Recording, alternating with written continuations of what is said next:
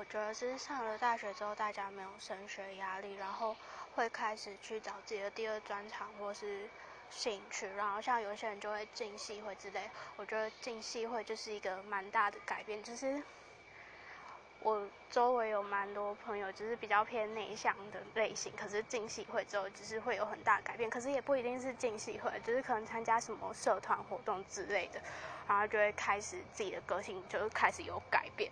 其实我蛮多朋友都改变蛮大，然后第二个我觉得是受科系的影响，因为科系教给你的东西就是比较大量，也比较专业，然后长期下来，其实你的思考模式什么之类，我觉得其实有一部分会被潜移默化。然后